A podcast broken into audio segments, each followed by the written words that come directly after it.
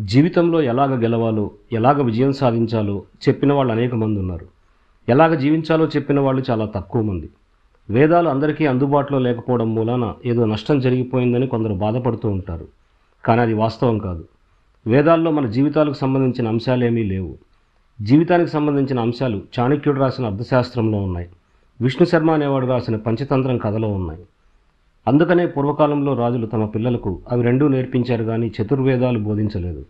రామాయణం కథలో విశ్వామిత్రుడు రాముణ్ణి లక్ష్మణ్ణి వెంటబెట్టుకుని అడవికి తీసుకెళ్ళి బల అతిబల అనే యుద్ధం వైద్య విద్యలు నేర్పాడు కానీ ముక్తి మార్గం నేర్పలేదు. ఆధునిక యుగంలో జీవిత స్వభావం గురించి వేమన చాలా చెప్పారు. అందుకనే కొందరు ఆయన కవి కాదు పొమ్మన్నారు. పొమ్మన్న వాళ్ళే పోయారు కానీ వేమన జనజీవితంలో కలిసిపోయాడు. వర్తమాన జీవితం పూర్వకాలపు రాజుల దర్బారు రాజకీయాలకు చాలా దగ్గరగా ఉంటుంది. మాయ మోసం దగ వంచన కపటం దయాదాక్షిణ్యాలు కనికరం లేకపోవడం దొంగ నాటకాలు దర్బారులో ఎంత ముఖ్యమో నేటి సమాజ జీవితంలో కూడా అంతే ముఖ్యం. ఆ విషయాలు మొగమాడం లేకుండా రాయడానికి నేను ఈ పుస్తకంలో ప్రయత్నించాను. లోగడ గోపాత్రుడు పిలక తిరుగుడు పువ్వు వీరబొబ్బులి ఒక దెయ్యం ఆత్మకథ అనే చిన్న చిన్న నవలల్లో నేను ఈ ప్రయత్నమే చేశాను. కానీ ప్రజలు దాన్ని సాహిత్యం అనుకున్నారు. వేమన కవిత్వం ఎందుకు కవిత్వం కాదో నా పుస్తకాలు అందుకే సాహిత్యం కాదు.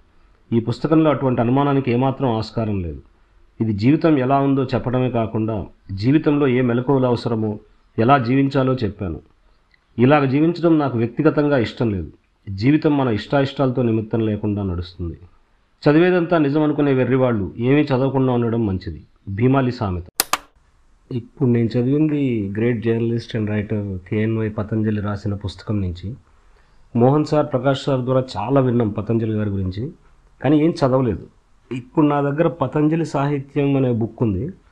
ఇది సెకండ్ ఎడిషన్ అంటే రెండు ఎడిషన్స్గా మనసు ఫౌండేషన్ వాళ్ళు ప్రింట్ చేశారు బుక్స్ అంటే పతంజలి రాసిన అన్ని రచనలు అనమాట ఈ బుక్ నాకు సెవెన్ ఎయిట్ ఇయర్స్గా అంటే రోహిత్ వాళ్ళ నాన్న కొన్నారు ఈ బుక్స్ సో నాకు అవైలబుల్ ఉన్నా నేను ఎప్పుడూ చదవలేదు. అంటే అసలు బేసిక్గా బుక్ సైజ్ చూసే భయం వేసింది. ఆల్మోస్ట్ ఏడు వందల పేజీలు ఒక్కో పుస్తకం. అంటే నాకు చాలా చదివే అలవాటు ఉండేది కానీ ఎందుకో పాయింట్లో ఎక్కడ ఆపేశాను చదవటం. సో ఈ మధ్య సరే ట్రై చేద్దామని చెప్పి పతంజలి సాహిత్యం చదవటం మొదలుపెట్టాను. లీనియర్గా ఏం చదవటం లేదు. ఈ పుస్తకంలో కథలు పతంజలి భాష్యం సంపాదకీయాలు ఇంకా చాలా ఉన్నాయి. చాలా రోజుల తర్వాత మళ్ళీ పుస్తకం చదవటం అనే దాన్ని ఎంజాయ్ చేస్తున్నాం. ఈ పుస్తకాల గురించి తెలియని వాళ్ళకి ఇంట్రడ్యూస్ చేయాలనిపించింది. అందుకే ఈ ఒక్క ఆర్టికల్ చదివాను. ఒక్కో బుక్ ఫైవ్ హండ్రెడ్ వీలైతే చదవండి. ఎలా ఉన్నాయి దీంట్లో నేను చదువుతున్నవి అని చెప్పలేను కానీ ఒక మంచి ఎక్స్పీరియన్స్ అని మాత్రం చెప్పగలను.